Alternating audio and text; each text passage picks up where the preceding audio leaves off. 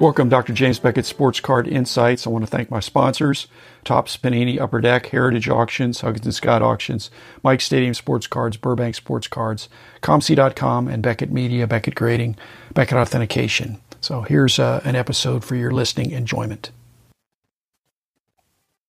You grew up a Pittsburgh fan.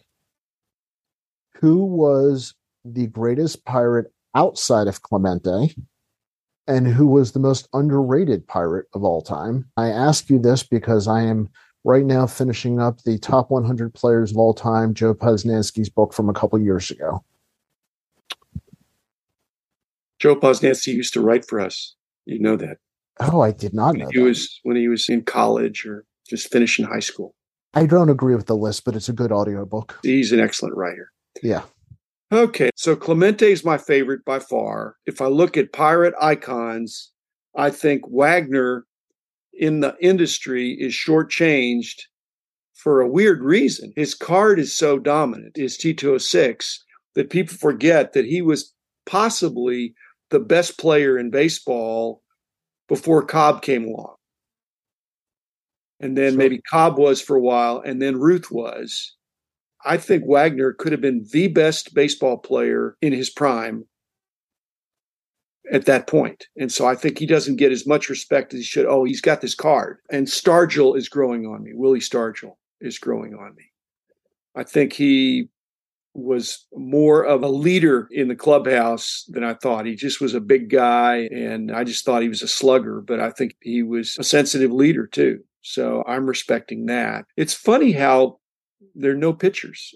I can't come up with any good pitchers. Didn't you have uh, John Candelaria uh, early in his Candyman was pretty awesome when he was at his peak. Yeah, he was unhittable by lefties. I think he was coming almost all the way over to first base to come in across your body. I was a lefty hitter. I wouldn't have wanted to face him. Uh, um, I don't know if I'd put him as an all-time great, but might have one of the all-time great nicknames. He had a window to a window where he was. Uh, there were. Uh, By the way, Wagner was a great answer because I think people forget he was a pirate.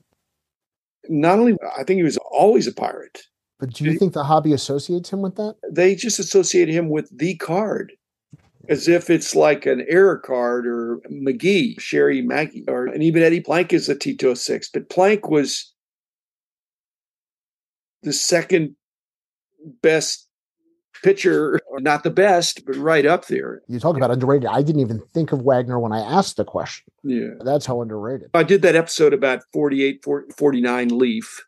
And they said, What's Wagner doing in there? Wagner probably had just been elected or was recognized as one of the very top players of the first half of the 20th century. Now, I'm sure Ruth was number one, but Ruth and Wagner were in the Leaf set even though Wagner was a coach by that time for the Pirates. I know exactly where it was in 1960. I liked all the guys, but really Clemente was just the dominant.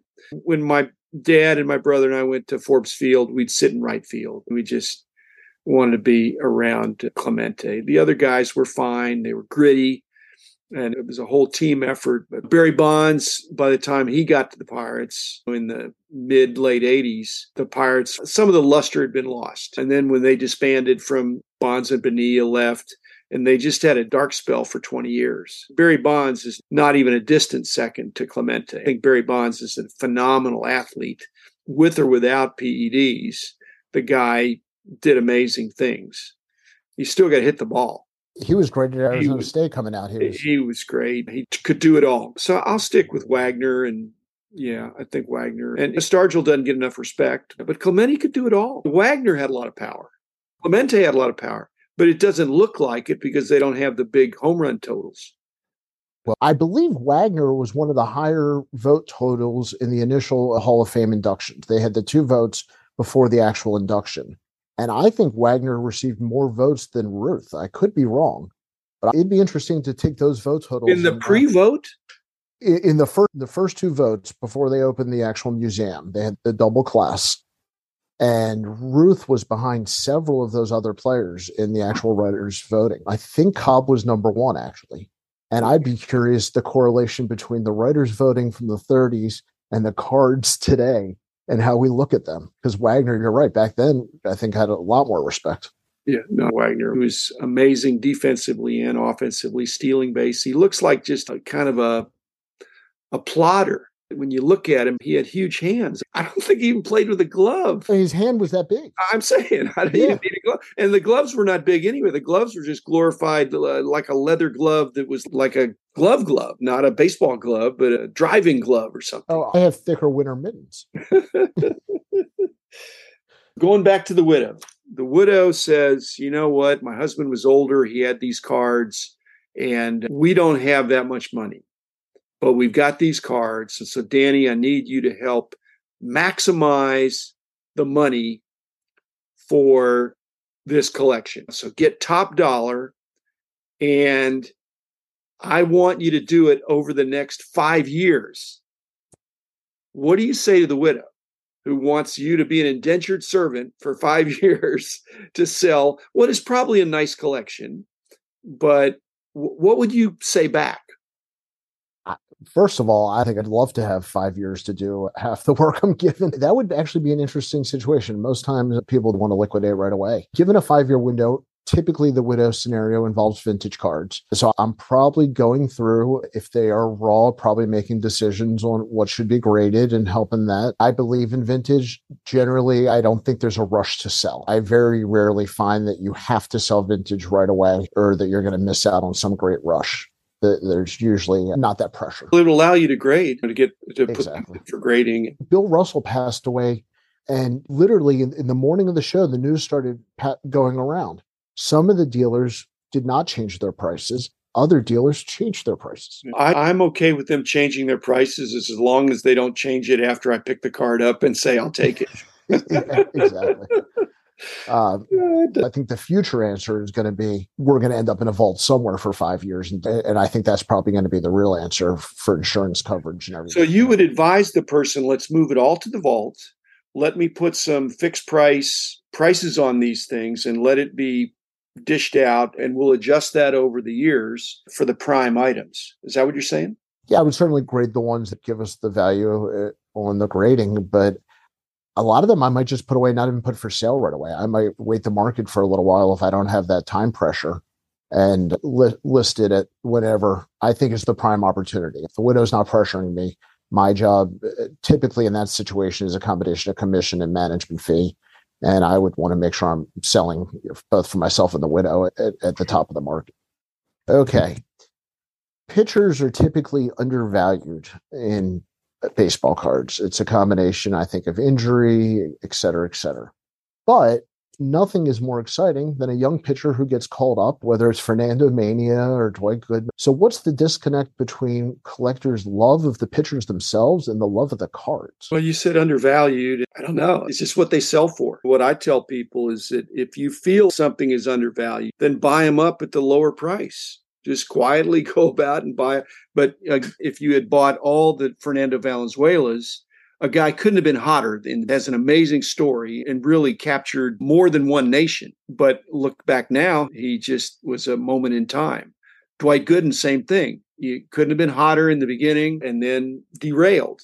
And so that would be a lesson here. Let's say 83, 84, 85, you had Strawberry, you had Mattingly, you had Gooden, and you had Clemens. Gooden and Clemens uh, are the pitchers, and even Mattingly is not huge, but it gets more hobby loved than the other guys, I think. Going back to Mark Fidrych, even is it the flame out? Because other than maybe There's the potential Gibson, flame out. there, and there's maybe 10 pitchers post war that I think are highly sought after. Am I wrong on that? There's not many. It's not a good bet in one sense. On the other hand, it depends on how you're collecting. If you're a financial collector, you better be flipping them when they, when they have a good season. I worked for the Braves during Glavine, Maddux, Smoltz. All three of those to me should be fantastic cards to own. And Maddux specifically, I have a very high regard for. Way higher than those other guys. Even Yeah. though he's just a couple years older, he's got the better cards of the three. Are we going to look back in 20 years and are they going to be the Gibsons and the Ryans and those guys? Glavine and Smoltz? The Maddux. So uh, Maddux has a chance to be. Ch- Maddux will always have a following. If I say he's the best pitcher, not a thrower, I mean the craft of pitching, defending his position, being an all around smart guy, working the black part of the plate, and really a masterful craftsman as a pitcher without being overpowering. I think that's worthy of a lot of credit. Roger Clemens just was throwing, and Ryan were just throwing flames for into their 40s. You just have to have a passionate following. You can't say, hey, he's good. You got to say, that's the guy I paid to go to the ballpark to see.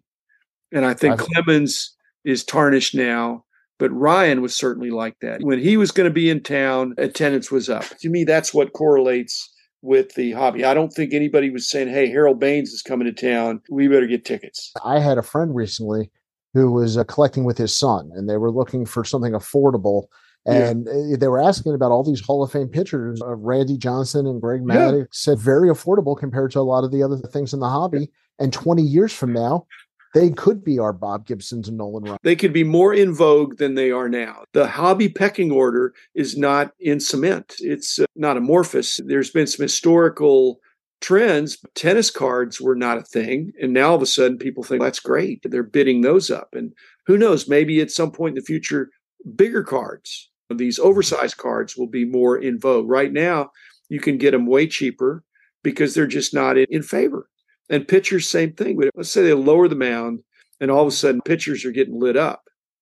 They don't have the same advantage. So now the longevity for sure of Glavine and the versatility of Smoltz and just the overall excellence of Maddux, those guys are worthy of collecting, not just if you're Braves, they had other teams too. But if you jump out there and say, I'm going to have a pitcher collection because I can get a lot of bang for my buck, it might be that you're rewarded in 20 years. It might be that people think pitchers are the ones. I don't think that's going to happen, but it could. Just like defensemen in hockey. Defensemen are undervalued in that sense, or anybody playing on the defensive side of the ball, or a three and D guy in basketball. I think it is one of the ways to get kids into it and to educate them. Exactly. One the, it's one of the things I do with my kids. And it's one of the things that my dad did with me as a lover of the hobby. That's a great way. If you grew up watching these guys, that's probably a good thing to share. To you have an emotional connection. Yeah.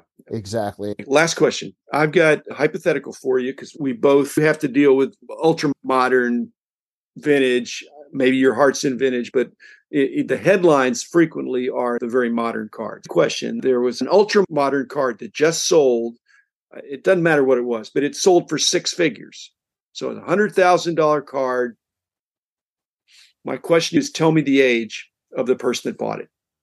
What's the oldest you think that person could be? It's a current star. It's not an older star like LeBron or Tom Brady. It's Patrick Mahomes or Josh Allen or, or that's 25 or less. So, how old is the buyer? I would doubt they're older than 35. You have to have enough money to be able to afford it, but I think you graduate to vintage at a certain point. And if you have that much money and you stay in the hobby long enough, I do think you end up in vintage and away from ultra modern. So when the 35 year old buys this $100,000 card and shows it to anybody older than him, they think he's nuts. If they're a collector, they try to convince them to go vintage because for a hundred thousand bucks, you can buy a vintage collection of really good cards. One of my pet peeves is false population creation one of my biggest challenges with ultra modern cards is the one of one, the one of five, the one of 10. Yeah, yeah. By the time you're done adding those all up, you have the same population count you probably had originally. Vintage is the true population control. So that's where I come to a foundation of genuine population control as opposed to artificial. Danny, my answer would have been 39. I have a lot of younger friends that I meet with and talk to, and they're young enough, obviously, to be my son. But guys, when they're hitting 40, they contemplate that they're not a kid anymore. And so 35, yeah, that's true too. Not only that, at 39, you probably have a family if you're going to have a family. And then you go, hey, honey, look what I brought home today. Yeah. A $100,000 Luka Doncic card. Yeah. They better I, be making big bucks. I will say with my clients, I've seen husbands get in trouble at all ages for that same conversation. I'm not saying this to be funny. I do a lot of divorce business. That's sad. Yeah. We live in a complicated world and stuff happens, and guys get divorced because they're more passionate about their cards than they are about their wife.